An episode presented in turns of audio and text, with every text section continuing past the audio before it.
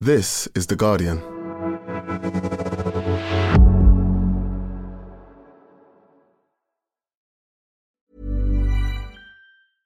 Finding your perfect home was hard, but thanks to Burrow, furnishing it has never been easier.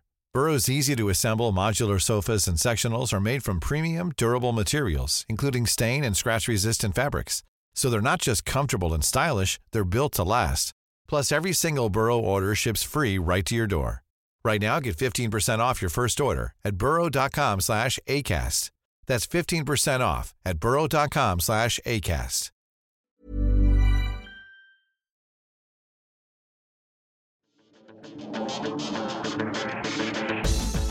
Hello and welcome to the Guardian Football Weekly. Bleep tests, making players vomit, banning snoods, getting it launched, and beating the league leaders with 5% possession. Full house for everyone playing Sean Dyche bingo. A deserved win for Everton, which begs the question is football actually really simple? Meanwhile, we count down all of Harry Kane's goals from 267 to 1. Sunday's wasn't one of his best, but crucial for Spurs in their quest for the top four and in helping Arsenal keep their five point lead over City. Also, today, Wolves beat Liverpool 3 0, and it isn't a surprise. A fun red card for Casemiro, but Manchester Manchester United still win. Newcastle are held by West Ham. Nathan Jones reveals he's the best coach in Europe, and Leeds are good but unlucky for the 20th game this season. All that plus pointless diving by goalkeepers, stinging criticism for the Puss in Boots 2 review, your questions, and that's today's Guardian Football Weekly. Peter says, This is the dream team. World class journo, underrated pundit, plus, of course, Max and Barry. Hello, Barry. Hello, Max. I presume world class journo is Jonathan Wilson. Welcome. Oh, it's, it's very kind of whoever that was. Uh, morning, how you doing? And uh, Mark says, I'm very well, thank you. Mark says, Does Nedum gargle with warm Manuka honey mixed with baby's tears before he comes on the show? Hashtag sexy voice. You don't get that intro on Match of the Day, Nedum. No, you don't, and I'm not going to reveal my secrets either. uh, let's start with that slightly sinister. That sort of we were actually looking for a Bond, a Bond villain for the Micah Richards Bond movie. It could be you, I guess, couldn't it? Let's okay, start okay. at Goodison. Everton won Arsenal nil, their first win in 11 games in all competitions.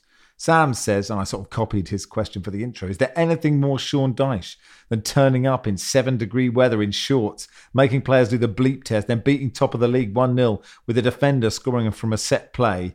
Uh, Jonathan, you were there. Uh, how was it?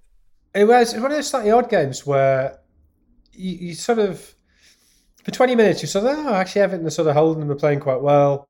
And then from about half an hour in, I was like, well, are going to win this 1 0. There's absolutely no no doubt. And as soon as the goal went in, I started writing. Andy Hunter was doing the match report, and he's oh yeah, obviously had some much more. It's it's a harder thing to tweak than, than a than a, a sidebar than a colour piece because even if Everton had conceded, I could say oh you know, more structure here, they look better. You could see the Dyche improvement, and he was a bit twitchier, but I, I thought they were remarkably comfortable. I thought that midfield three, the central three uh, of I mean, Gueye, I think played far better than he has done since his return to Everton. Onana you know, has, had a relatively good season by the context of in the context of Everton. Uh, Doucouré, he'd fallen out of favour Frank Lampard. He's come back, and the three of them in the middle, I thought were all were all excellent. Calvert Lewin had his best game for for a while. I mean, he was quite isolated early on, but you know, uh, once they switched the wingers over, they seemed to seem to be able to support him a bit better. I thought from from Everton's point of view, it was a really really impressive performance. You sort of thought, well, they're, they're just not going to get relegated. But Arsenal were conversely really flat. Mm. I mean, does make you think, Nedum, that football's really easy, right?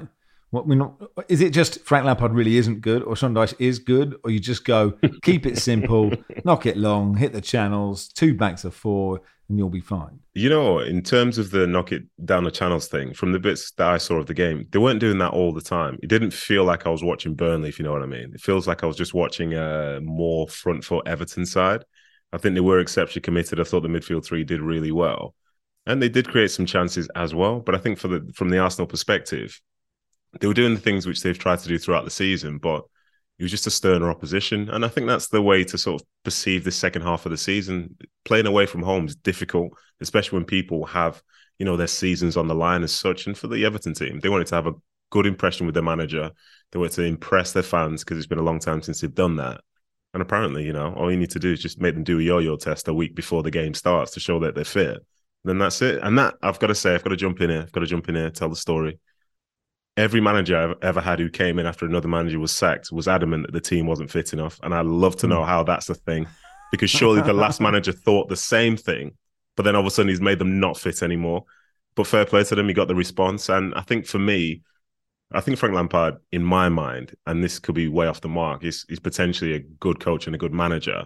But I think for this Everton side, they needed somebody who can come in and not necessarily simplify it, but take away some of the some of the idea of leaning towards risk. You know, coming back and trying to play in certain areas and alike. And I think the football that they're going to play between now and the end of the season is going to be one which is sort of it's forward thinking, but doesn't make people feel uncomfortable that if they make a mistake, all of a sudden everything will go wrong because most mistakes won't be uh, encouraged by the manager, let's say. David says, Would the pod like to make an apology to the bleep test? Surely the big winner of this weekend's fixtures. You didn't see this coming, did you, Barry? What, having to apologise to a bleep test? well, probably didn't see that coming, but we didn't see the result coming either. No, I didn't. Uh, I must confess, I did not see this coming. And Arsenal were curiously flat, but they weren't given any moment's peace on the ball, and, and Everton hassled and harried them. I mean, I was very impressed with Everton's performance, but Dyche hasn't come in and reinvented the wheel here. They just seem to work a lot harder. And they probably should have won by more because they missed several good chances in the, the first half. Calvert Lewin missed a couple, Doucouré missed one. I, I would be curious to know who, who was worst in the bleep test. So, of, of all this, the unfit players, who was the most unfit? Uh, I've never done a bleep test. They look horrific, but um, yeah, I, I want to know who, who was first out. Were you a good bleep tester, Nedum? I was when I was uh, when I was younger. Then as I got older and people started investing into their bodies and so on, before you know it, I was I was getting the same number basically throughout my career, but that just went further and further down in the rankings. All right. What is it? What's your number? What's your what's your number? Well, it's different because they're different ones. They're different bleep tests, and that one itself that they were doing looked like a yo-yo test where it's there and back, and you've got to walk around some cones, so you're never actually standing still as such. Right. It's a tragedy, but as time went on, it got to a point where keepers were really fit as well. So the traditional oh, like keeper goes out first, went out the window, and if you want to feel like really low, is when you see a goalie standing next to you and they feel fine, and you're dying. You're dying knowing full well the manager's is looking across at you and like, yeah, just I'll fight through this. I'll fight through this. But yeah. When you lost to John Burridge in a bleep test, it was time to say this is, this is fair. It's game over. This it's is fair. game over. Wilson, back to Arsenal. They were flat, and you know it's hard to tell if it was just Everton stopping them. Presumably, other teams have tried to harry them and deny them space and things like that. Um, what I mean, looking looking ahead, and obviously we'll talk about City losing in a second. Like, how, how big a deal is is this result for them? Do you think, and this performance? I mean, I think it would have been a much bigger deal if if City hadn't lost. As it, as it is, they've they come out the weekend in a strong position they went in because they're one game nearer the line and they're still eight points or five points plus a game in hand clear.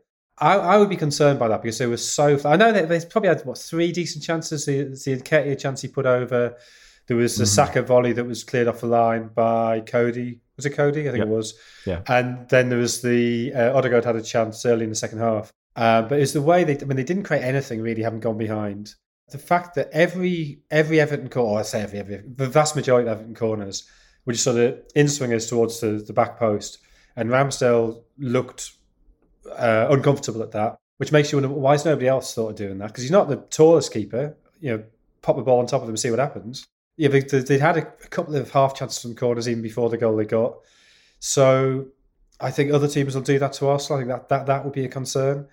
Odegaard had I mean, the first game I've seen him have this season, um, which I guess is to do with with how compact that Everton midfield was. Yeah, it's that it's that Ferguson thing, isn't it? It's not it's not necessarily the defeat; it's how you respond to the defeat. And in a month's time, we might have forgotten about this, and it's just oh, Arsenal always have a bad record at Goodison; they haven't won in five years or whatever it is. Uh, or this might be the start of a big one. What I really hope is this is a proper old-fashioned title race where the top teams do lose games, and there are a few more twists than we've become used to. I think you know, one of the big problems if teams win the title with 95, 99 points, whatever, is it's just not that exciting. Whereas if you're winning it with 85, 86 points and you do have these twists and you can, you know, the, the team that wins the title can lose a handful of games, I think that makes it much more exciting. So, I mean, I think it's been a, a really enjoyable weekend of football for, for that. Um, Cassianova finally on this game says, Has anyone known, noticed that while Dyche's anti hat Uh, his successor at Burnley, Vincent Kompany, seemingly can't take one off his head. Uh, maybe that's how it goes. With you know, if you, you know you like to change a manager changes style, you bring in a tick attack guy and then someone else. It's for Burnley, it's no hat, hat, no hat. Keep an eye on that because Company will probably be there for a while, won't he? Um, uh, let's go to the Tottenham Hotspur Stadium. Then Spurs one, City nil. Bizarre that City have lost five in a row at the Tottenham Hotspur Stadium and haven't scored. Um, Producer Joel was very happy with Citizens Kaned for a headline for this game. Barry, um, nice. Feels just a bit feels a bit contrived to me. But we should probably start with Harry Kane, Baz, because he is now Tottenham's record goal scorer ahead of Jimmy Greaves. I mean, Jimmy Greaves did also score 132 goals in 169 games for Chelsea and get 13 for West Ham as well. So he's got a bit bit of a way to go if we were to compare the two as goal scorers but it is some, and this is an open goal question, but it is some record, isn't it? Uh, yeah, hugely impressive record. Although I, I, I get slightly annoyed when I see that he, he only has to pass Wayne Rooney and Alan Shearer to take the Premier League record, you know, because I think he's just inside the top 30 of all time top flight scorers. So, uh, but yeah, we only football wasn't invented before 1992 or whenever. Um, but yeah, very good record. Spurs were obviously very proud of him, and they had all the stuff ready to go on the jumbotron and the post-match mutual backslap, and and he deserves that. It is a very impressive record. Although the goal with which he broke the record wasn't one of his better ones. He kind of scuffed it into the ground. I think otherwise, if it wasn't a record breaking goal, it wouldn't live long in the memory. But they all count, and this was the decisive goal. And, and that City record at the Tottenham Hotspur Stadium is quite remarkable considering how good a team they've brought there every on each of those five occasions. It's a bit of a shame, isn't it, that City didn't get two late goals, and then Spurs insisted on doing the jumbotron and all the, you know, all, all the, the bells and whistles. You could see Spurs doing that exactly. Um, someone on Match the Day, Nedum, made an interesting point tactically about what Spurs did in this game. Oh, really? Would you like to? Re- would you like to repeat it? Oh gosh, well, since you've given me the floor, be rude not to. Um, so I think when we looked at Spurs, we see they've got a they've got three centre backs, the two wing backs, and so on and so forth. But interestingly, in the game, Eric Dier in the middle, he was going out and trying to stick with one of City's midfielders. I think normally, if you play at three at the back, you say to one of the centre backs, you can go and be aggressive with a forward. But for him, he was really going and stepping out and applying the pressure, and that's what led to um to the goal for Kane, because there was a point where he could have just comfortably been more conservative and gone to the halfway line, but instead he went and stuck to Bernardo Silva, which meant that Højbjerg could go further forward, and he's the one who took the ball away from Rico Lewis, or rather, Rico Lewis didn't touch it, but he was the one who could win the ball that high. And I think normally when we look at sort of conservative Spurs at times, they'd be more on the back foot, and I think they did that, and I think Dier did that role very well because at times, if you were to, you know, we spent a lot of time talking about Rico Lewis coming inside, playing in midfield, so on and so forth. But Dier spent a lot of time outside of that back three to the point where at times he's he's literally in line with Højbjerg, with Bentancur, but we're not really noticing it, not really discussing that. And that was a nice little tactical wrinkle that they had because it is different. But then it also made me think from a City perspective, if he was going to be doing that, then it'd be better to not play with two strikers and then maybe get someone like a Kevin De Bruyne there alongside Bernardo Silva, because then Dier's faced with a dilemma: which one do you choose to go to, and can he do it himself, or does he have to bring somebody back? But it was a nice wrinkle that they had there in that game yesterday, and it made a I think it made a, a, big difference for them. That level of aggression, it led to the goal, and then they got the result. But then again, should we be surprised? That's just what they do against City at that stadium. Uh, I thought Leon Osman made some very interesting points on Match of the Day too last night, and one of them was to highlight, you know, how Haaland's runs weren't being picked out, but uh, they also flagged up the the number of touches he had in the box in the Spurs box, zero compared to the number of touches Harry Kane had in the Manchester City box, which, which was 10, despite Manchester City completely dominating possession. I think it was up around 70% or not.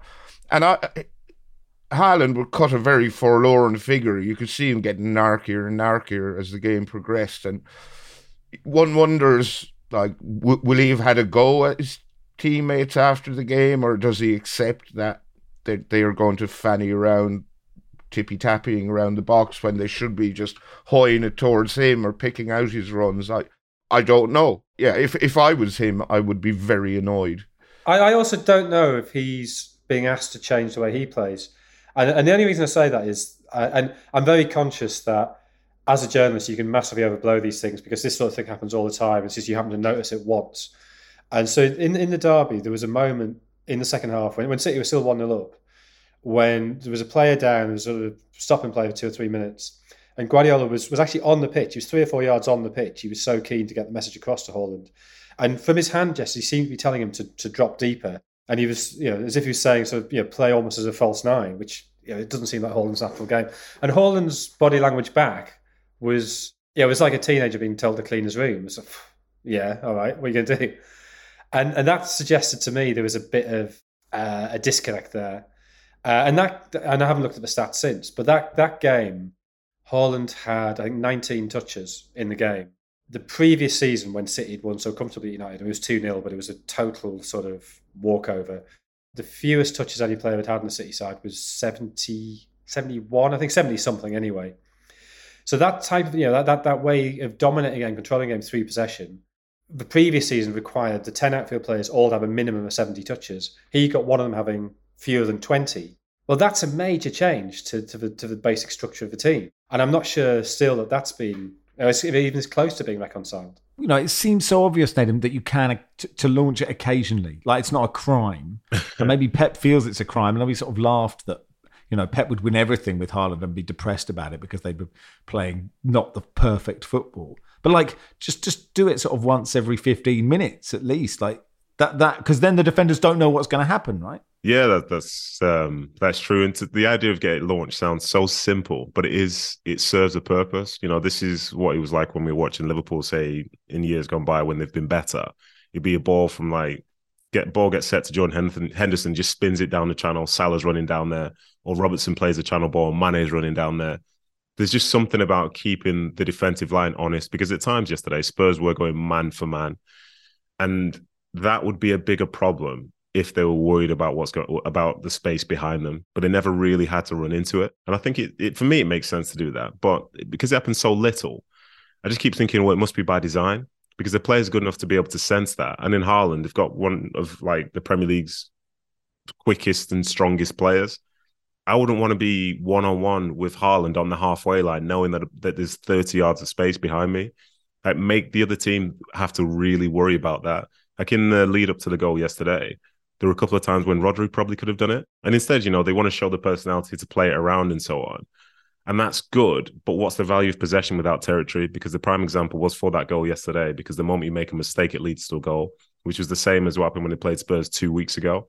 Yeah, I, I want to see it for the amount of space that they created because Spurs were pressing that high. Like, use it, play stuff a bit higher, play stuff a bit longer. And the players that play up top all across the board, they're not slow.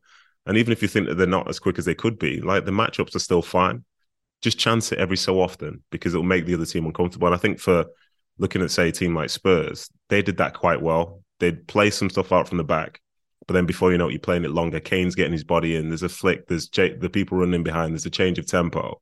But if you insist on everything being short all the time, then you can't really find that change of tempo. And like I say, just to put the thing on it, I don't think City were that bad. I don't think they were that bad, but it felt like that was what was missing from that game yesterday. And if they would have managed to have it, then I think it would have been a different result.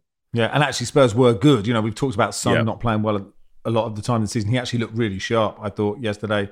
Um, Højbjerg had a really good game. Emerson Royal, who, you know, the sort of, uh, you know, a scapegoat a lot of the time, had an excellent game. And I and I wonder Barry if if actually Tottenham fans and actually the players are happier playing this containing football, even if it was slightly more aggressive than normal because they're playing City, right? The players and the fans go, it's all right, City can have the ball a lot. But when you try and play this against, I don't know, Aston Villa, everyone gets a bit on edge going, we should just be playing scintillating attacking football. And it's quite hard to change how you play the whole time. Yeah, you may well have a point. I mean, I, the players look happier with that, but Spurs don't, if I'm not mistaken, they don't have a particularly good record against fellow Big Six teams. Am I right? It's it's pretty bad this season. Yeah, so, so, that suggests maybe they aren't. Um, right. It's just this weird so, Man City yeah, anomaly. You'd, you'd have to ask them, Max, to be honest. uh, Pep did say afterwards, coming from Manchester to London, it's like going to Northern Europe. It's four hours, 20 minutes to get to a hotel. It's so exhausting. I'm sorry. So, you know, um, pray for Pep and the City lads. Is that... But, but okay, I, I, mean, I, I don't. I, I didn't see that in context. That comment, and it maybe was just an offhand comment. And he's right. The trains are nonsense. And as somebody who, yeah, had to go up at quarter to six on Saturday morning, didn't get back to London till eight pm, going up to Liverpool. Trains on Avanti are the worst train provider we've ever had, and that, that's a really, it's a really tough competition. We we lead the world in terrible trains. And, and so I, am I'm with him on that. But surely that also means that when London clubs go to Manchester, they're knackered by the train journey. And also, what a job Eddie Howe's doing. Have you seen how far away Newcastle is? Jim says, would you rather Spurs win the FA Cup or your Subaru comes back safe with a nice smelling air freshener inside? I would really rather my car return, frankly. Um, excuse the selfishness. Uh, right, that'll do for part one. Part two will begin at Molineux. Finding your perfect home was hard, but thanks to Burrow, furnishing it has never been easier. Burrow's easy to assemble modular sofas and sectionals are made from premium, durable materials, including stain and scratch resistant fabrics. So they're not just comfortable and stylish, they're built to last. Plus, every single Burrow order ships free right to your door. Right now, get 15% off your first order at burrow.com slash ACAST. That's 15% off at burrow.com slash ACAST.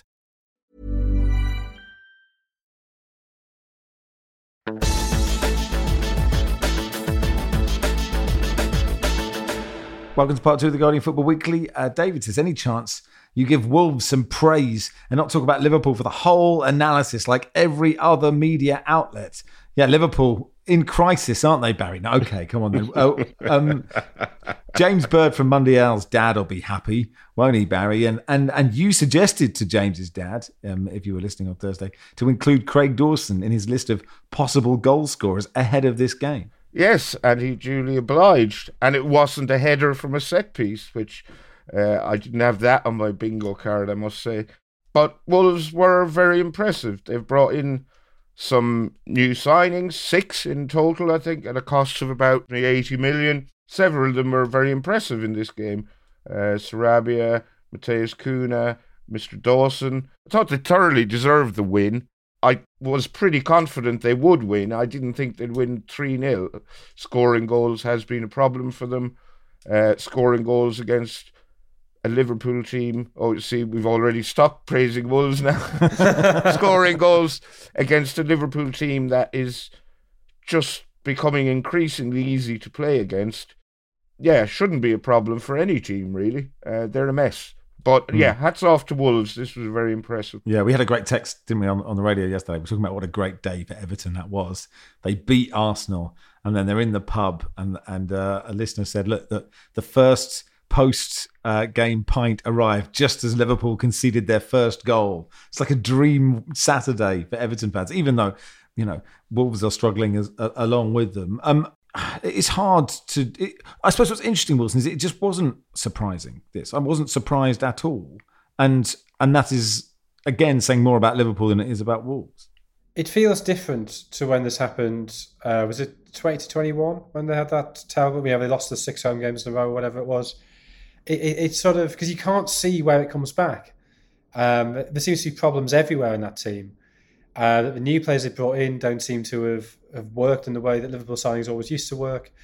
Um, Klopp seems very much on edge now. There's and it always happens when teams get in a bad run. There's all kinds of sort of little rumours coming out of the dressing room about unrest. Um, yeah, Salah hasn't played well since before the Cup of Nations. It's, it's and I guess it's the nature of that sort of very sort of coherent system that when one thing goes wrong, it, it sort of spins massively out of control. But it, it, sort of feels like we've entered the Klopp end game very quickly. Sort of a month ago, I wouldn't have thought that, but now, I mean, they haven't won a game in the league this year, have they?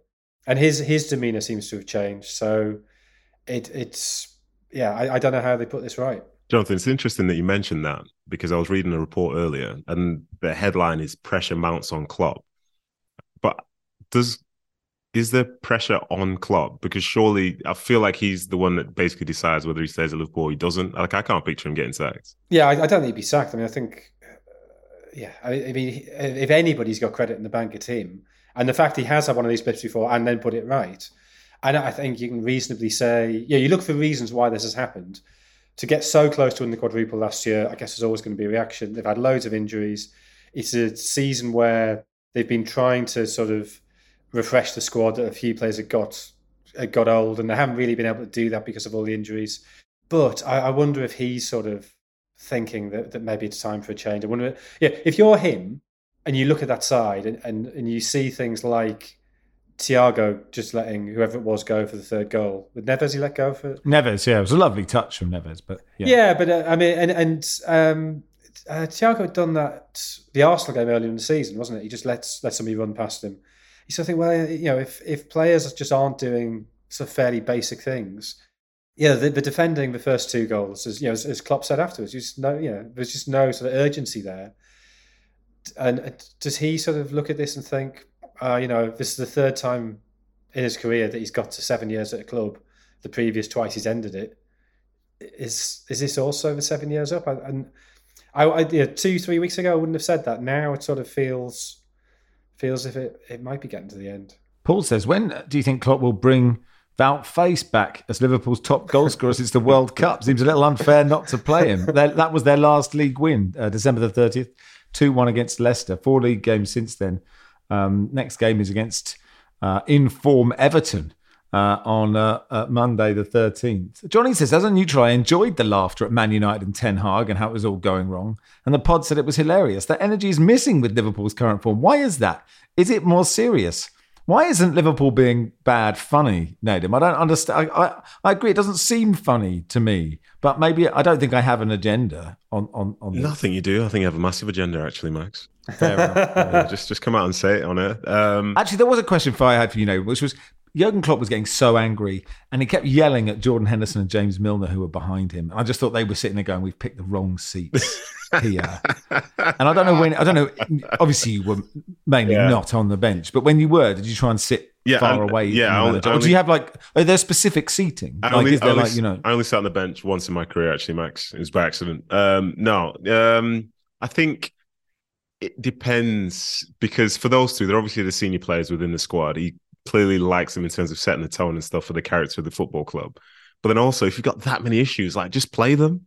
Just literally just play them. Like you're shouting at two people who can't affect anything that's going on on the field. So just put this like just put them on. Like, oh, you guys, like what you doing? Ah, sorry, boss. You know, I'm still just here sitting on the sideline. And he's, I get his, I get his frustration, especially after like the the start is so bad. Like that first goal is so so bad. But especially given the fact that you would have said before the game, "Hey guys, you know it's important to start well. This is the, this is it now. We're going to turn the corner. Everything's going to be good." And then like 15 minutes in, you're 2 0 down away from home, 30,000 people singing, and your team's got nothing going for it. Like uh, it must be so frustrating. And I think the fact that he can vent to two players is possibly a good thing but it's just a bit awkward as well because, like, what difference did it make? Answer: nothing, nothing at all. Yeah, I suppose. I suppose with Wolves, um, Baz, it's it's interesting when a team play well and look good and win, and then we sort of go, well, they'll probably be fine. You know, Everton, they'll be fine. But a lot of the teams down the bottom string a couple of results together, and a lot of teams down the bottom have a lot of really good players, and so. You know, Wolves are what two points off the relegation zone. This is not the time to relax. I think uh, on current evidence, or I'll say evidence since changes were made and players were brought in, I, I think everyone will be fine except Southampton and Bournemouth. So that means one team isn't going to be fine, uh, who who I currently have staying up. Um, and who knows, Southampton and Bournemouth could yet turn it around. It's it looking quite unlikely. Uh, I suppose Leeds are the other interesting one they look as if they should be fine, but they keep getting beaten. Uh, so I I definitely think there's no chance whatsoever of Wolves getting relegated. And it's not just on the evidence of that performance. I thought they were playing quite well under Bruno Lage at times, but they were losing and they weren't scoring. So um, if they can if they can start maintain, you know, reasonable scoring frequency, then I suspect there won't be any chance of them going down. you mentioned uh, Southampton and, and, Leeds there. Let's do their games then. Southampton lost 3 0 at Brentford. And uh, we will talk about uh, Brentford because we got an interesting message saying you never talk. I mean, people say you never talk about every club, but actually made quite a good point. But Nathan Jones quotes um, were, were great at the end, weren't they? Um, I've compromised, he said. I've compromised in terms of certain principles because of one, personnel, but two, the way the people want to play and so on. I've compromised because of fans and so on. A few little things, but no more. I've been very successful playing a fluent style. Luton were a real aggressive front footed side. Statistically, there weren't many better than me around Europe in terms of aggression. It's quite hard to sort of gay. I'm the most, I'm the most aggressive man in Europe. That sounds like something someone on The Apprentice says, isn't it? Um, clean sheets, defending the box, balls in the box, XG, all these sort of things. We were pound for pound the best because we were spending next to nothing and producing so much. And I've gone away from that. Nedum, what's he talking about? Uh, he's talking about how nobody should doubt him because he's the greatest that's, that's ever done it.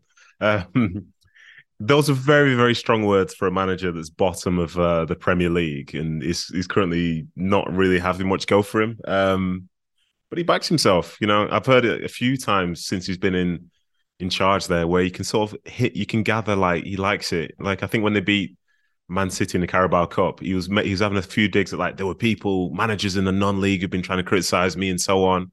So okay, okay, Nathan, go on then, go on. Let just let's speak, get it off your chest. I'm not sure he does believe in himself. I think he came perilously close to talking himself out of a job there because we all know what a great job he did at Luton. That's why he got the Southampton job.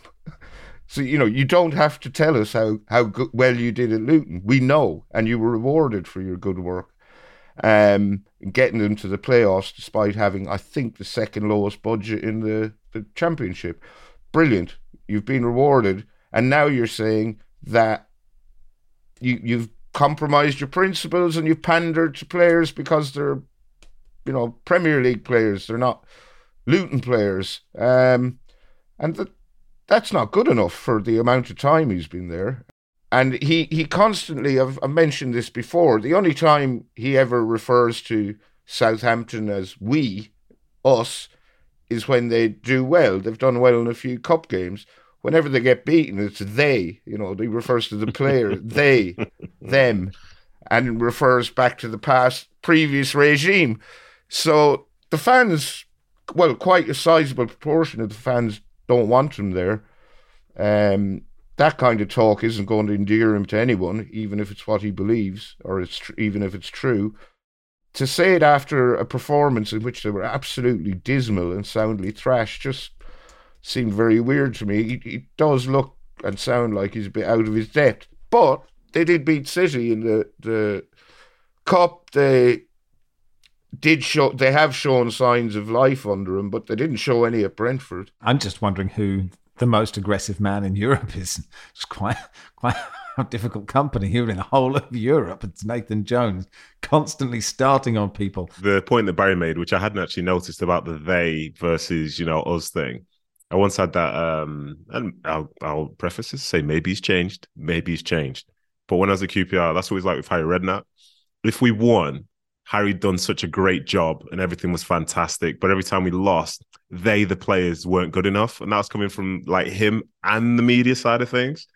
And I wanted to know, like, what would you guys feel like if you were literally a player in that situation whereby no matter what happened, it was never going to be about anything you've done well because if you've done well, it's because of somebody else. And if you've done badly, like this is all on you. I like the idea that maybe he's changed. I mean, he's, surely he's retired now. You're just saying like, if dinner goes well, it's like we made a great dinner. If dinner is shit, he's like, Sandra, you've really fucked it this time. Chris says recently Brighton have garnered a lot of deserved coverage with how they've handled the Potter departure and seem to have further improved under the new manager. Further with how well Fulham have done after their recent promotion and how Leeds and Forest are doing with their new managers and slew of signings, more so in terms of Forest. All have received plenty of coverage on the pod and elsewhere. My issue is with the basic non coverage of Brentford compared to these other clubs. I'm not sure it's because they don't have a history in the top flight or they don't have many, if any, supporters who are journalists, but it seems perplexing they aren't discussed more often. This comes from an American perspective. My exposure to British coverage of soccer is limited to The Guardian, the BBC, and a handful of other podcasts, uh, Mike Calvin's and Stadio, both good ones primarily. So I may miss plenty of coverage, but I think a bit more parity is in order. It is fair to say, Barry, we don't cover Brentford extensively. Unbeaten in nine in the league, six points off the top four. Why don't we? Do we have an anti-Brentford agenda? Absolutely not. I think. I think maybe it's a compliment to them. Well, a I don't necessarily agree that we don't cover them extensively, uh, but if that is the case, it's probably a compliment insofar as kind of expect them to do well. I mean, I said in a recent pod, if not the last pod we did, that they and Brighton are probably the two best clubs, or they're the two best run clubs in the UK and possibly the world. I'm not sure how much more complimentary I can be. And you've also uh, you've, you've, very much flown the flag for Ethan Pinnock. Yeah, no one has given Ethan Pinnock more coverage than you, Barry. Let's face it. I don't think Ethan Pinnock has been mentioned. I think he's mentioned by anyone else in the coverage of the Premier League since he was in the Premier League. And you have been well. He he he joint blocked. I think what was Southampton's only shot in that game. Theo Walcott uh, took a shot and goal that was possibly going in, and Ethan Pinnock uh, helped block it with uh, ably assisted by Mads Roerslev. So you know, another sterling performance from Ethan. Have we not spoken about Ben Mee before? Does that not of course, count? the bright lights, and the bright lights of West 100%, London. we have. So we have mentioned them, and what a season he's having, by the way. Clearly, he's made for the south. And also, the trains from Brentford to my, my flat are really easy. Like I, I, I'm all for Brentford getting into Europe, saying just toddle along on a Wednesday night. Is that Southwest trains? Is that that's not an event? Southwest trains, are yeah. Pretty, where are they in the where are they in the gamut of train services? Let's let's not pretend they're brilliant, but compared to Avanti, they're I don't know what's the I was about, what's the greatest ever train service? I don't know. Compared to Avanti, they're the trains in Mussolini's Italy. Marvelous. I, I, I, don't know. Um, uh, Forest beat Leeds one 0 A wonderful finish from from Brennan Johnson. And Keylor Navas, Nedum, which just it, it looks weird him playing at the City Ground for Nottingham Forest, but he did play really well, didn't he? Yeah, it's worth seeing him there. And in my mind, I thought surely there would be another goalkeeper somewhere who could fill the gap while Henderson's out. There isn't someone who's won multiple Champions Leagues, yet still that's what they felt they needed. Obviously, it's probably quite tricky, I imagine, given these wages and so on to sort of put him into the side. But he came in. Cooper said he's been trying to understand the culture of the football club and he wants to play. And what a better way to start in the Premier League than to keep a clean sheet and to get some stud marks in your face from something you did like literally 20 minutes into the game. Welcome. So has he been reading books about Brian Clough? I mean, I presume, Wilson, you've written all of them. I've written one of them, yeah. The biggest one. Mm. Not to say the best, but definitely the longest. right, there we go. Have you sent one to Keylor to say, here you go, this will this will help you. I mean, uh, we should talk about Leeds. Barry Nathaniel says, "When have you been worse at your job than Jesse Marsch, but kept your job?" I mean, I don't want to say it again, but I thought they would. I mean, especially in the first half, they looked really good. I thought they were incredibly unlucky in this game. Uh, I don't think they were particularly unlucky. Uh, after the game, he said we're struggling to per- turn performances into results, uh, stating the blindingly obvious because they were certainly the better team in the first half. They created far more chances. They couldn't score any. And then the second half, they pretty much ran out of ideas and got frustrated. And in the end, it was a very comfortable win for Nottingham Forest. I think there was one moment during the game uh, where Sam Sur- Surridge uh, shot narrowly over, you know, curled effort, and I think the BBC commentator said we were. We, I think everyone in the City Ground was expecting him to score that, and I'm thinking, not if they saw him again, his his game in the FA Cup against Blackpool, they weren't. but um, yeah, uh, it is. A pro- Leeds are quite good to watch. They were good yesterday in the first half, but the results aren't coming, and the fact you know that's the kind of game they really need to be getting something from, and I it wouldn't be a huge surprise to see Jesse, Jesse Marsch become the latest American manager to fail in the Premier League and lose his job. But I, I still think there's a good team in there, but they're not getting the, the points on the board, are they? Do you think Bielsa would go back, Wilson? Do you think he'd go back and say, I'll do the 23s for six months? I don't know, maybe. I mean, he, he was there longer than he was anywhere else. Um, there was you know, clearly a lot of affection there. Um, I don't know whether it'd be a good idea. But I, I think you know the, the point Barry made earlier is, is is the the opposite one here. That it looks like Southampton and Bournemouth are in big trouble, and then there's actually no other obvious sort of poor side, and, and Leeds are now are currently the ones who look like they're they're not in form. But I suspect their underlying numbers are good because I mean, what, what but they've won what two in the last seventeen? Is that right? But just when you watch them, it doesn't look like that. But so what? But I don't know why that is. I I find them inexplicable. I don't, I don't get it. Yeah, Jesse Marsch is so positive that even if they lose, they still play like they're winning. You know, which is great until the end of the season when you realize you haven't won any games, but you're still incredibly positive. Anyway, that'll do for part two. Uh, part three, we begin at Villa Park. I'm Nick Friedman. I'm Lee Alec Murray. And I'm Leah President. And this is Crunchyroll Presents The Anime Effect. We are a new show breaking down the anime news, views, and shows you care about each and every week. I can't think of a better studio to bring something like this to life. And yeah, I agree. We're covering all the classics. If I don't know a lot about Godzilla, which I do, but I'm trying to pretend that I don't right Hold now. it in, hold on. And our current faves. And... Luffy must have his due. Tune in every week for the latest anime updates and possibly a few debates. Oof. I remember, what was that? say what you're going to say, and I'll circle back. You can listen to Crunchyroll Presents The Anime Effect every Friday wherever you get your podcasts, and watch full video episodes on Crunchyroll or the Crunchyroll YouTube channel.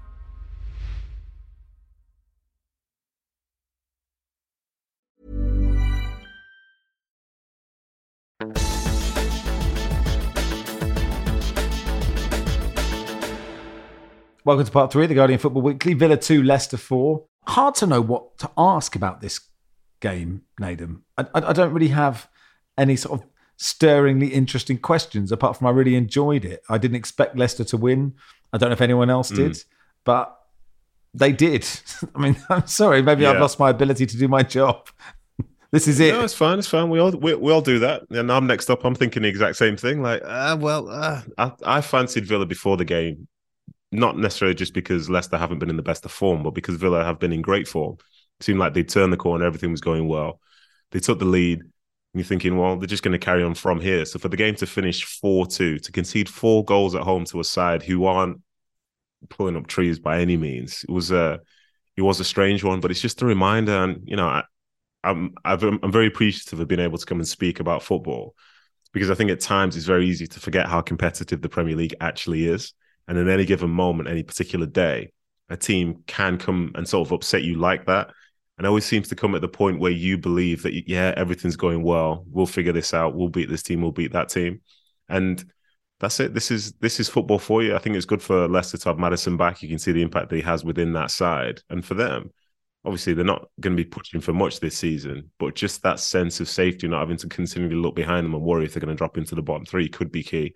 And an away win is always fantastic in the Premier League, especially when you're down near the bottom. And to score four goals away as well, so many boxes are ticked there, and that's hope, that's excitement. This gets you really ready for the next game where you hopefully be playing in front of your fans and put on a similar sort of performance. Actually, Wilson, there is an interesting question about the goals that Villa conceded, and there were a lot of them were just sort of playing it out from the back, and obviously the way that City conceded their goal as well. And it's sort of widely assumed that we know that it is it can be a good thing to play out from the back, right? It, it it helps you. There are it isn't just as simple as what are you doing, keeping the ball back there, just knock it long. But it and I don't know if it's right to say are people our teams going too far the other way, but there are some really terrible decisions being made. You know, Kamara there, um, Rodri for City, and and you just sort of think these are quite key moments in football matches. Yeah, there was a there was a line of um, Jorge during the World Cup, um, and it, I mean, you know, classic Valdano sort of slightly overstating it, but I thought the point was very good. The teams now tend to take more risks in their own box than the opposition box.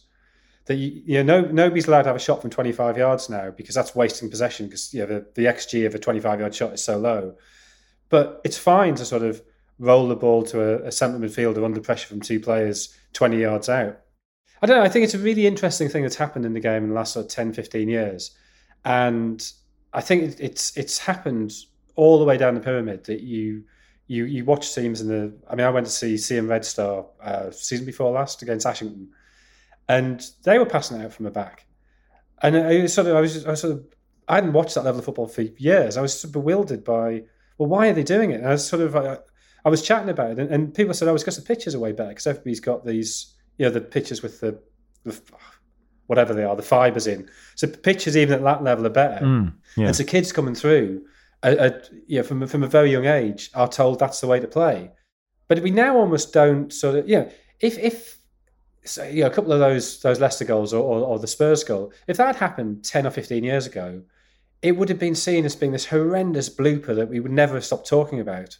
And yet now we're sort of like, oh, well, you know, that's what happens if you play like that. And we seem to just have accepted it. But and maybe it, it isn't being organised as well as it could be. Maybe there are ways of, of assessing the risk better. I asked Barry this on the radio, Nate. I might ask you as well. For Ollie Watkins' goal, if Danny Ward doesn't dive, because he's not going to get that ball when Buendia hits it, he just catches it off the bar. So should goalkeepers dive less? is my question. That's such a great question and a stupid question at the Thank same you. time. Should goalkeepers dive less? Um, I think that's more or less exactly what I said, Max. To be honest, like he can't get it. Like like he can't. He's diving because instinct has taught him that's how he, what he should do. But he's not. He's Okay. not going to get the ball. Like, there's no chance of him unless he's, unless he turns into Inspector Gadget at exactly that moment. you say that, but then if you see just goalkeepers where shots are going in and say they can't get to it and it goes in anyway, if you saw them not diving, you think they're not Well, trying. yeah. Think of it from that perspective. So, what do you want, Max? Really? What well, I wanted want? to say I wasn't going to get it, so I thought it might hit the bar, and then I just catch it, and then I, you know, kudos to Danny Ward. Okay, so that's how skilled. That's how skilled they are now. That they anticipate when it's going to hit the bar and they can just get up and Exactly, catch it afterwards. Good work. Max. Good work. Top podding. Uh, but also, also from a Leicester point of view, uh, we had three new signings playing, and both Tete and Kristiansen I thought were excellent. So that looks positive for them going forward. And Harry Souttar did score an own goal. And Harry Souttar, sorry, yeah, yeah. He, he is enormous. I, I, And, I, I just forgotten the. Uh, you separated him on purpose, didn't I just forgot yeah, who it was, even though he scored two nine played Yeah, yeah, he was hopeless. The other two were great. no, he played quite well actually, but I did I did look at Wout Faes, who was right next to him when he scored the own goal, just to see if he got furious or if he'd remembered what happened. Uh, I, I, I know you're taking the automatic pro-Australian line now. yeah, he's quite and he's quite Scottish, isn't he? Uh, anyway, let's go to Old Trafford. Man United two, Crystal Palace one. Uh, Martin says regarding the handball law, were Casemiro's arms in a natural position when when he got his red card? I mean, it was the most interesting part of this game actually. Producer Joel said, "I'm not sure why there's a debate about this. He has his hands around Will Hughes' throat, but I thought it was quite a harsh red. I agreed with what." He didn't. He didn't have him around his throat though. No, on his shirt. That's the odd thing that when you when you see the first, you know, because I, you know, I was on the train back um, and saw the still of that and thought, well, what, what's what are they moaning about? He's got, you know, if he's if he's throttling somebody, you can't complain about. it. But then there's an angle they showed a match for day from behind, and he ha- his hands aren't on his throat; they're sort of on his shoulders. It's just a weird optical illusion. And also, if it's a big melee, isn't it? Unless you punch someone, Barry, Ah, it's just come on, kind of. throats are different, though, aren't they? You can't think go throats are different? grabbing people's throats. Yeah, Um, the throat's different. You can't kill somebody by squeezing their shoulders. I bet someone on Star Trek could, you know, or someone of those, couldn't they? In a special hold or something. But you know, but like Casemiro's unlikely to murder Will Hughes in this in this melee, isn't it? You know, like everyone's if, just if he had, would you be? If he had, would you be prepared to concede it was a straight red card? I think so. No, that would yeah. that would seem like excessive force to me. I think you're probably right. We just don't. We don't know how. You know, he's got a slender Will Hughes, isn't he? You know, he could have a sort of a wafer like. Anyway, yeah, I think the pod would be different, wouldn't it? If a murder had been committed on the pitch at Old Trafford. Anyway, I thought it was a bit harsh. I think you know, if you're having a big melee, send them all off, or or don't send any of them off, and um, and crack on. Eleven goals for Rashford since the World Cup. Nineteen uh, this season in all competitions, and they look they survived the late onslaught, didn't they? Um, Palace, Nedum, have five points in the last eight games. Should they start to worry at all? You know, with all these teams below them, apart from Southampton, Bournemouth, and Leeds, doing ba- doing well. Perhaps not like a full blown worry as such in terms of what the other teams are doing. I think for themselves, it'll just be a case of trying to find some better form. But as it stands, it's not doesn't feel to me like there's that sense of desperation just yet. You know, the windows happen now. There's no more indecision about who's coming, who's going. This is what you have to finish the season. And I think they can find something. They're probably a couple of wins away from feeling far more comfortable and just enjoying their football that little bit more. So I personally wouldn't be that worried about them just yet. But give it a month, and before you know it, they could very much be down in there and be searching for results because everyone else is around them and really affecting the way that they're playing. But I think losing away to Man United Old Trafford seems to be a common theme at the moment for everyone. So I wouldn't go over the top about that, and you just keep the faith, I guess.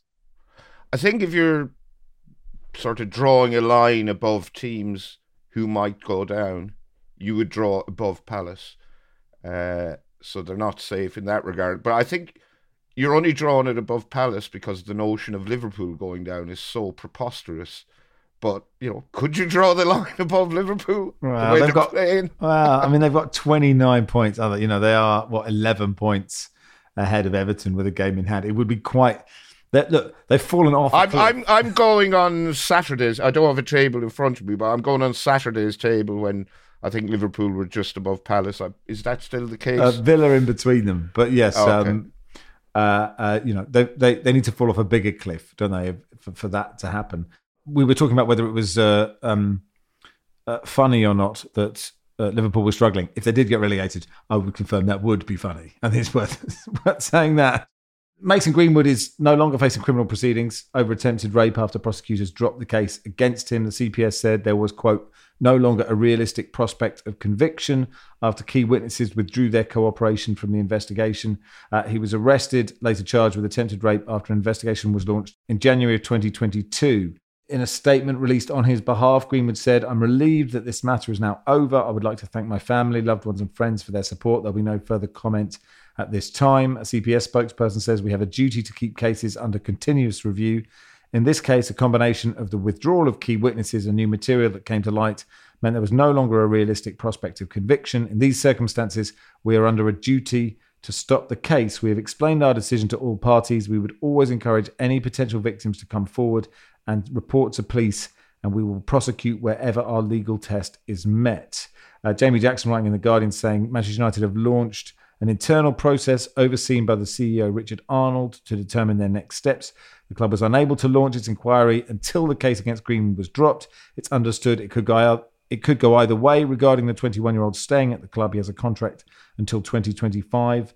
Um, it's a very difficult story to talk about for lots of reasons and legal reasons. Uh, we will cover it properly in depth once the internal investigation has concluded. Uh, back to the football. Newcastle West Ham was was one one. Nicholas says, uh, "Who is the benchmark for backflip celebrations, and where does Paquetá rank with his on Saturday?" I'd like to put forward Lomana Trésor Luar on for the scale. Um, uh, who who is the who is on the top for backflip celebrations? Wilson. Well, the two people I always think of, Peter Beagrie. I think he was just the first sort of. I remember doing it in the English league.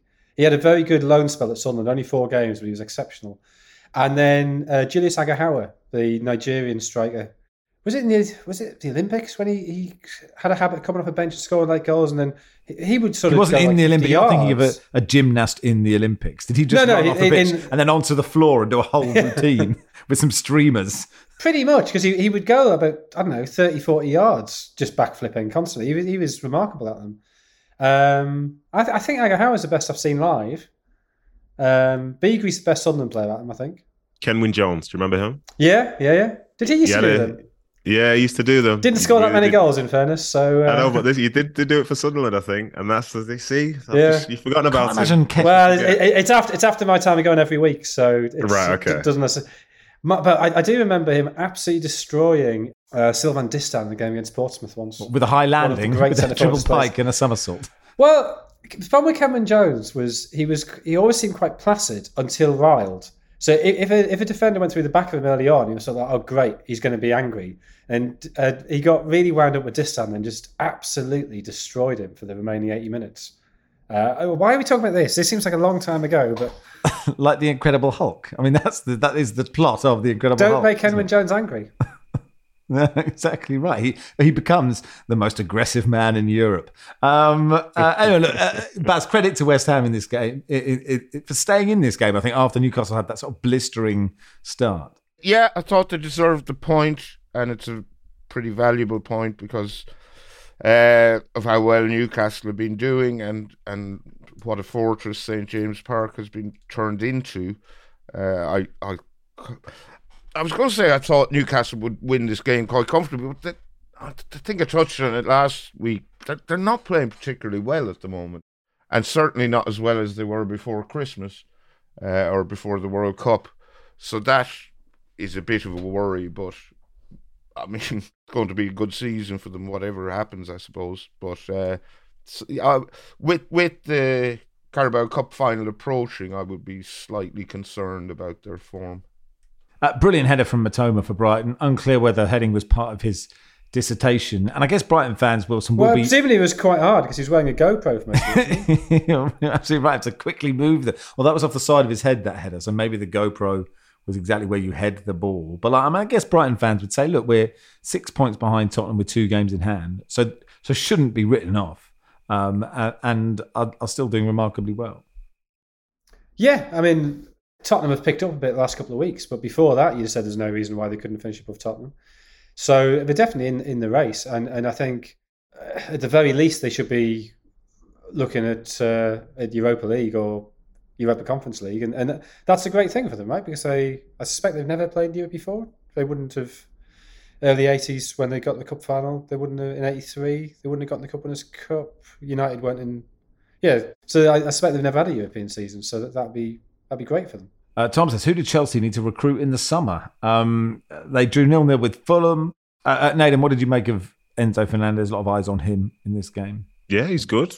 Had a shot, moved the ball, showed character. You know, it's good. And like, I think he's one of those players who will do well for Chelsea further down the road. But I don't know. It's just a weird season. I was just looking at them. They're just the ninth, scored 22 goals, conceded 21, got 30 points.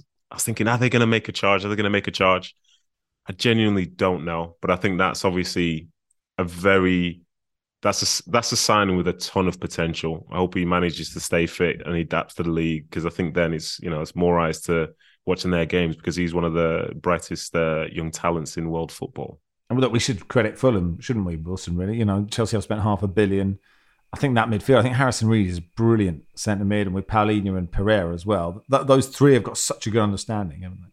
Yeah, I mean they're, they're just really good. They just work really well together, and and um, you know the, the, the rebirth of Willian uh, has, has been uh, you know really. I mean a big surprise as well. I just sort of thought that after Arsenal that that was it for him, but no, he's back and playing really well. And I, I saw that game. I was at that game against United just before the World Cup, and he was excellent in that game as well. His link up with uh, Robinson, the left back that that that time left worked really well. So it's that's just an example of how you can build a team without spending huge amounts of money. It just it just all fits together and works.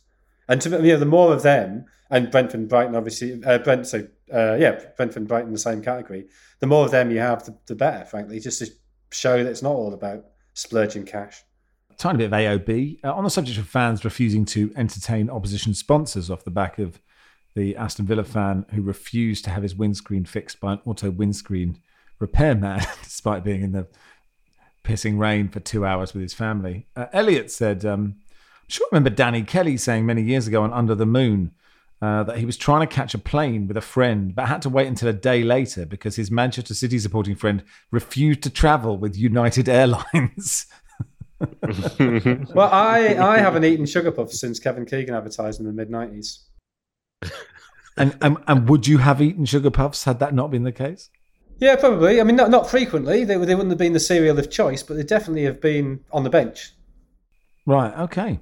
And and, and would you ever, and you'd never have a sugar puff again? And the only way would be if they sponsored Sunderland. Well, I, I, I think I think to be honest, once you start living without sugar puffs, you don't really need to go back.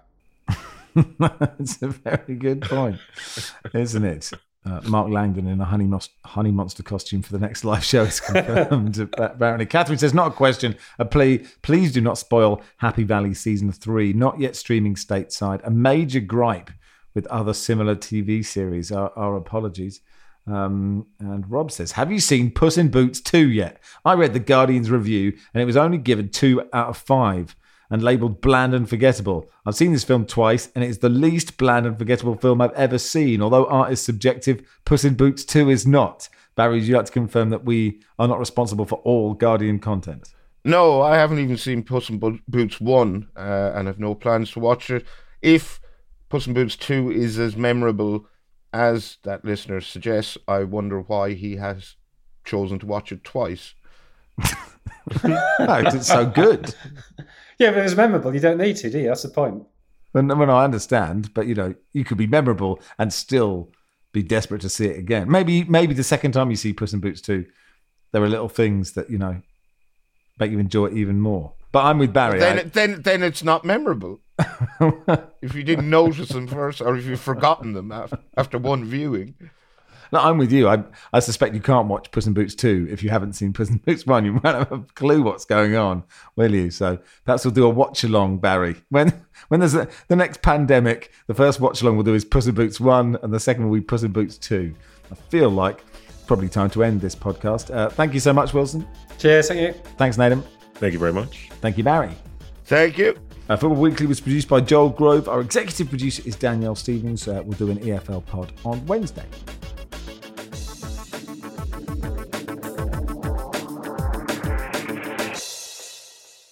This is The Guardian.